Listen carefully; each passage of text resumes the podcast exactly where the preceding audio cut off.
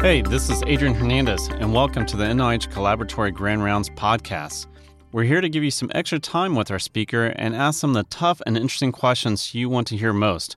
If you haven't already, we hope you'll watch the full Grand Rounds webinar recording to learn more. All of our Grand Rounds content can be found at rethinkingclinicaltrials.org. Thanks for joining. Hi there, this is Adrian Hernandez from the NIH Collaboratory.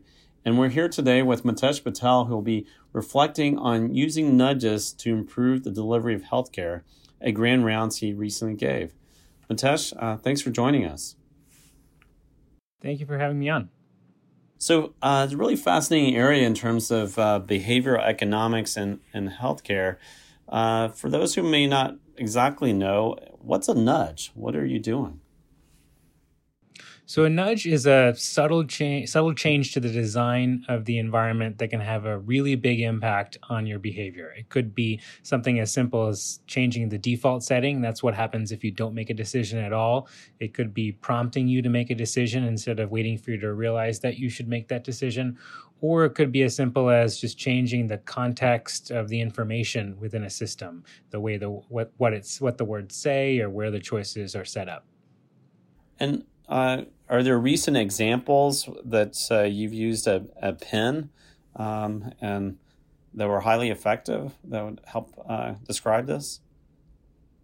Yeah, so we have a lot of great examples um, from our nudge unit at Penn Medicine. So um, uh, several of them have been around changing the default setting, which is oftentimes the most effective if it's the right fit. So in one example, we were able to increase generic prescribing from 75% to nearly 99%, essentially overnight, um, which saved the health system about $32 million over the course of two and a half years, just by changing the default. So instead of clinicians having to opt in for generic medications, uh, the default was set to generic medications, and clinicians had to opt out if they wanted the brand name prescription. Uh, another example would be trying to decrease unnecessary opioids. We uh, work with emergency medicine physicians at our health system who changed the default uh, number of pills for prescriptions. So when clinician when patients came in with an acute injury, the default was set to 10 pills instead of 30, um, so that clinicians could would prescribe a lower amount of opioids if they needed them. They could always override that, but um, in, but we're set the default at a lower stage. Um, an example outside of defaults from active choice might be um, some work we've done around flu vaccination. Um, and so we've been testing different ways to increase our flu vaccination rates in our primary care clinics. And initially with um, nudging clinicians by having an alert in the electronic health record to remind them to talk to patients about flu vaccination if they were due for it. And more recently by shifting the burden off of clinicians and actually uh, alerting the medical assistants. So when they triaged or uh, uh, took vitals on patients, they would be prompted to enter an order and then would prime the patient, tell them, hey, an order has been placed for the flu shot. Make sure you discuss this with your doctor. And that essentially um, set, uh, set up the workflow so that most of the work was shifted off of the burden of clinicians um, and they could have discussions with patients as opposed to um, dealing with alerts in the electronic health record. A lot of these uh, seem like they're oriented towards uh, the clinicians. Uh, do they like that? Do they like um, being nudged, or do you ever get um, resistance about uh, uh, doing this? Yeah, that's a great question. I think initially, when clinicians hear uh, the idea of being nudged, that somebody else is going to be behind the scenes, kind of influencing their decisions, they uh, don't take too nice. They don't like it as much as you would, as much as um, one would think, because you know they they've spent a decade in training. They're very specialized in what they're doing and they hate the idea of someone else influencing their decisions. And so what we often have to do is first reveal to them that the current design of the electronic health record or other information in the health system is already nudging them. And oftentimes they're jumping through hoops to do the right thing prescribe the evidence-based test or treatment. And so many of the thing interventions that we're trying to implement are really about reducing friction for things that are evidence-based and not around kind of annoying or pestering the clinician, but more making the e- the the right thing the easy thing to do. Uh, how do you actually prove that a, a, nudge works? Do you do a randomized trial, or how, how are you actually building the evidence that uh, something actually works? So it's really important to us to take a systematic approach to test these nudges and to and to do them rigorously so that we know whether or not some change in behavior was due to the nudge or if there was an unintended change in behavior that we didn't anticipate. Um, typically in the health system, these types of changes are rolling out all the time and they're not evaluated. What we do is we look for ways that we can design these testable interventions. Uh, if possible, we'll do a randomized trial, either randomizing clinic, clinics or patients or sites, depending on the um, specific intervention. Um, if not, we'll compare uh, and using a natural experiment where one one setting will implement something and the other won't, and we'll try to adjust for different differences. But our main goal is to try to do um, these pragmatic randomized trials so that we can really understand what was the effect of the nudge, and that helps us to to scale it to other settings by demonstrating whether or not it worked. How do you operationalize this? What's what's the nudge unit like? Um, it sounds very interesting. But how does it actually work, and how do you uh, decide what you take on? Yeah, so our nudge unit was formed within our health system in 2016. It's a collaboration between two existing centers, CHIBE, the Center for Health Incentives and Behavioral Economics, and the Penn Medicine Center for Healthcare Innovation. And it was meant to bridge rigorous research with in pragmatic settings. Um, initially, we started off with just myself and a research coordinator um, when we launched the first couple of projects. Now we've got a team of more than 20 people um, that's comprised of um, several project managers who each manage a couple research coordinators. We've also got a data um, science team with analysts on it. We've got a post a couple of postdoctoral fellows, and more recently, several junior faculty in in different areas: cardiology, oncology, emergency medicine, and so on, who are helping us to uh, implement nudges in those settings. We also uh, have a multidisciplinary steering committee with leadership from clinical care, IT, and behavioral economics. And they help us to vet all of the ideas that come in and prioritize them and really open up doors so that once we have something that we want to implement, we can implement it pretty quickly.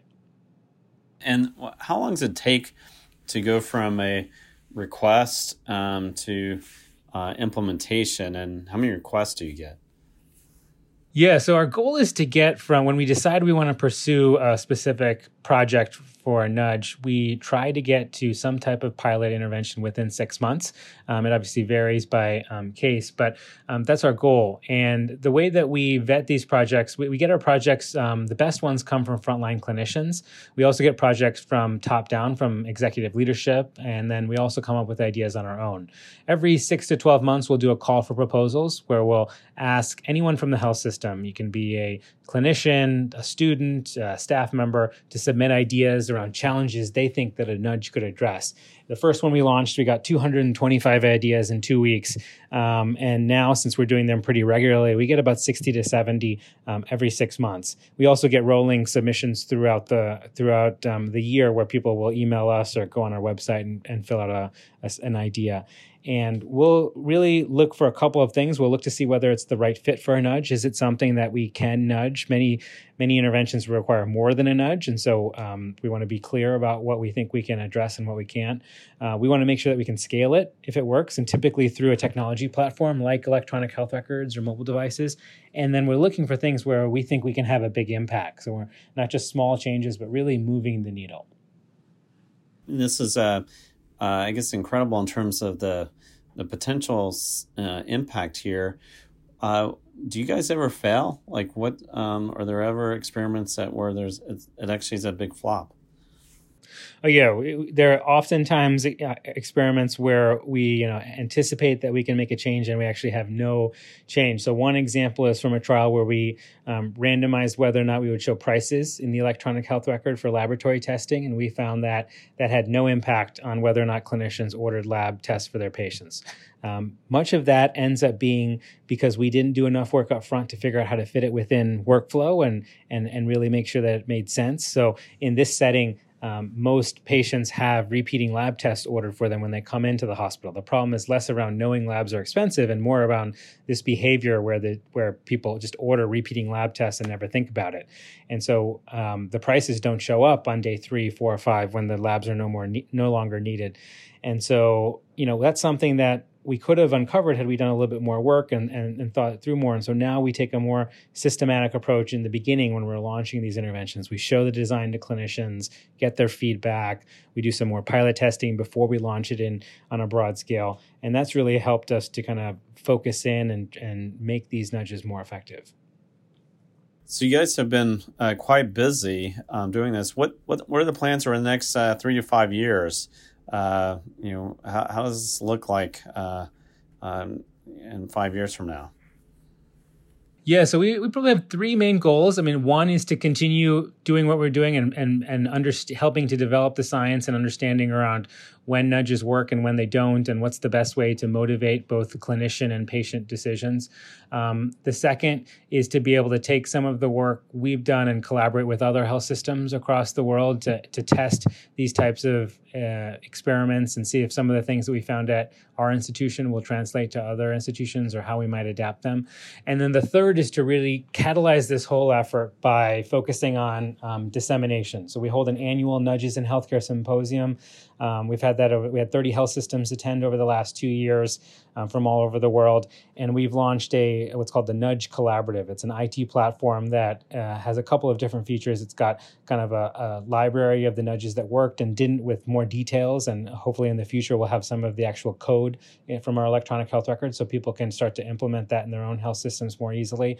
It has a kind of a, a, a forum where people can ask questions because not every place um, has experts in behavioral economics or knows how to has experts in conducting pragmatic trials, and so um, we can kind of work together towards that. And then it has a kind of a management tool that we use to manage all of the different projects that are coming in, and you can actually see how we vetted some of our own projects to give you a sense of how you might want to do that at your own institution.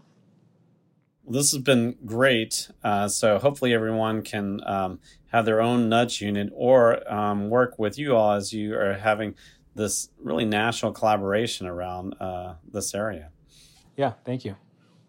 So I want to thank you for uh, joining us uh, for this uh, podcast. Uh, please uh, join us for our next podcast as we uh, continue highlighting changes in the research world, especially where it can have an impact on healthcare. Mitesh, thanks for joining us. Thank you for having me on. Thanks for joining today's NIH Collaboratory Grand Rounds podcast. Let us know what you think by rating this interview on our website, and we hope to see you again on our next Grand Rounds, Fridays at 1 p.m. Eastern Time.